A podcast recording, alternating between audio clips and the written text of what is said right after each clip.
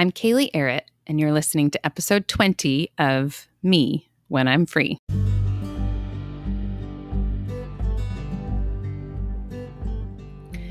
Who is this me when I'm free? And why does it even matter? This is the question that has spurred me on for years now.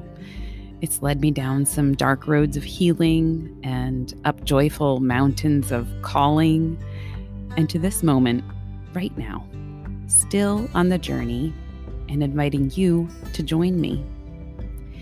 If it really is true that the glory of God is man or woman fully alive, then it would appear that God would want this even more than we do. But why? Why is this important to Him? Doesn't He have more important things to attend to than whether or not we know ourselves and what we have to bring to the world? These are some of the questions I want us to explore together each week through a simple story, a few moments of reflection, and space to pray. Join me, friend.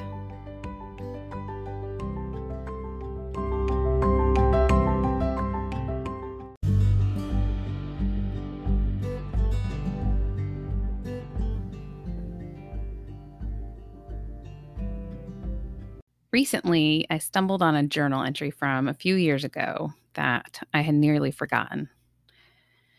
As I read it, tears formed in my eyes. There are moments in our spiritual journey where God surprises us with such clarity.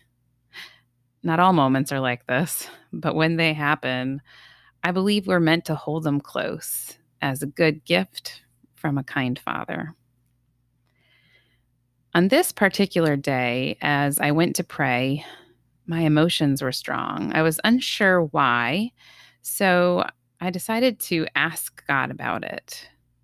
As I did, I sensed a quiet prompting to pray for an image or a verse to help me understand or imagine God's face when He looks at me. I had recently been considering this question as I realized that I cannot picture what that might look or feel like. While I had finally come to believe that I am his deeply loved child, there was a hunger to experience this more fully. I then began to read the next passages in the reading schedule that I was following, wondering if it was possible that God might speak to me through them. Nothing in the first passage spoke to this. Then I moved on to the next, Genesis 33. It's a passage about Jacob and Esau's moment of reconciliation, years in the making. When I reached verse 10, I couldn't believe what I was reading. I stopped and read it over and over.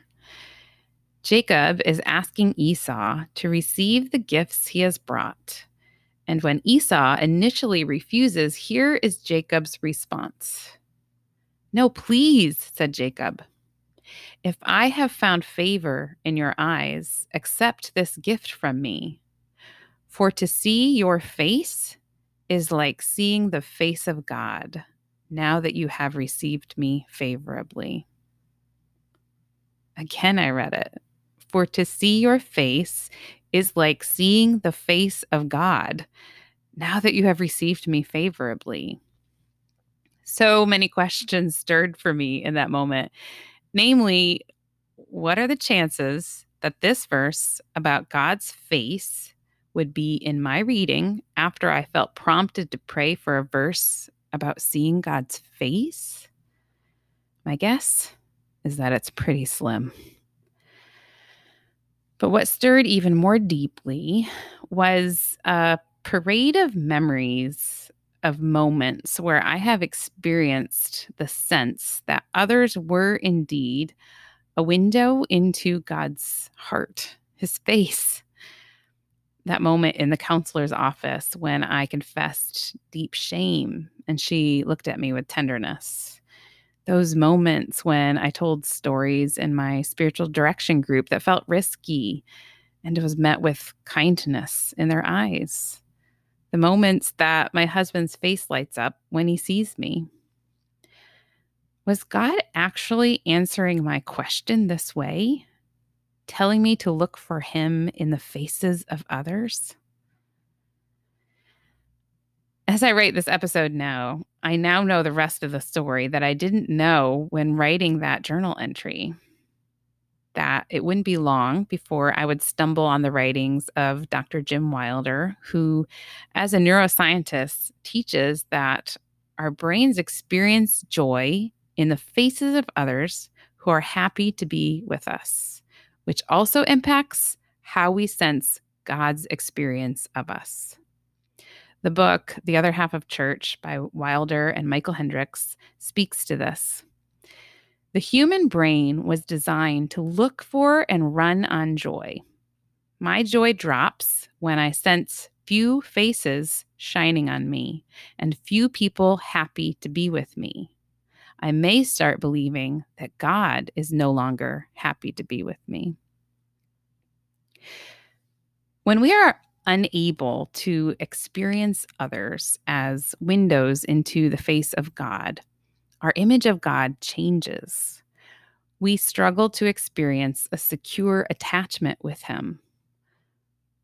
While working on this podcast, I feel drawn to pick up Trevor Hudson's book, Discovering Our Spiritual Identity, and discover that chapter one is titled Drawing a Picture of God. Imagine that. He writes in each of our hearts and minds, there is drawn a picture of God, formed over the years through our interaction with parent figures, church representatives, and our surrounding culture. It significantly influences the way we live our daily lives. So, what do we do when our image of God's face is tainted by how others have expressed disapproval, disappointment or indifference rather than joy toward us. I continue to read in Hudson's book and discover this further on in the chapter. The bottom line of the Christian faith is the amazing claim that God has stepped into human history in the person of Jesus. In Jesus, God comes close and shows his face. The boundless mystery is not something vague and woolly, but someone personal.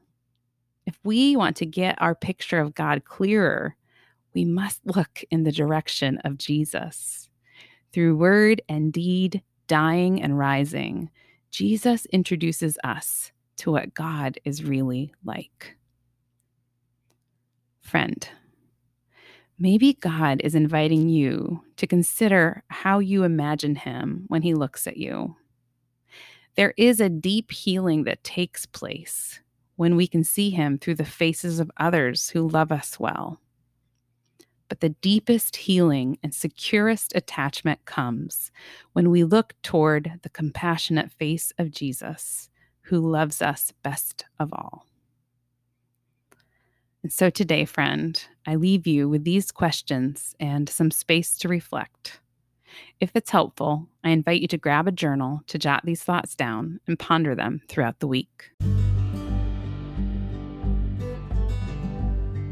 Question one Have you ever considered what you see when you try to imagine the face of God?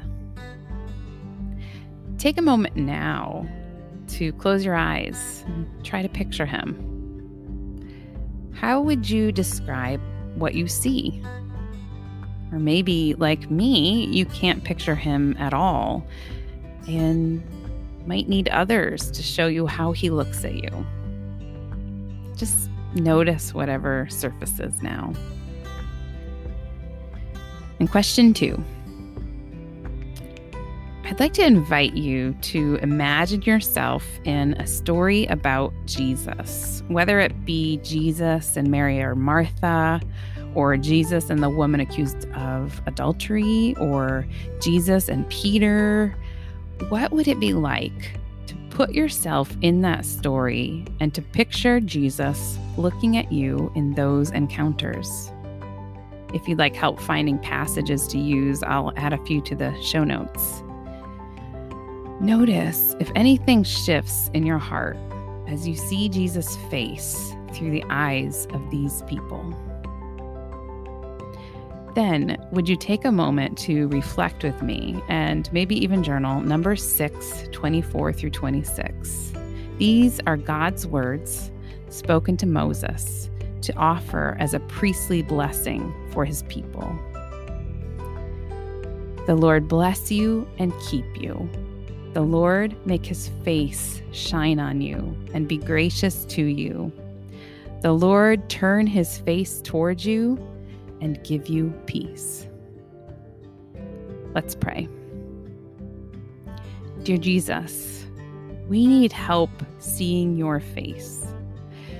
Sometimes the way we imagine it is based on how others have looked at us in unloving ways. Would you help us to find the faces of those who will reflect you in better ways? And would you show us your face in the words of Scripture through your word and deed, your dying and your rising? It is in your strong name we pray. Amen.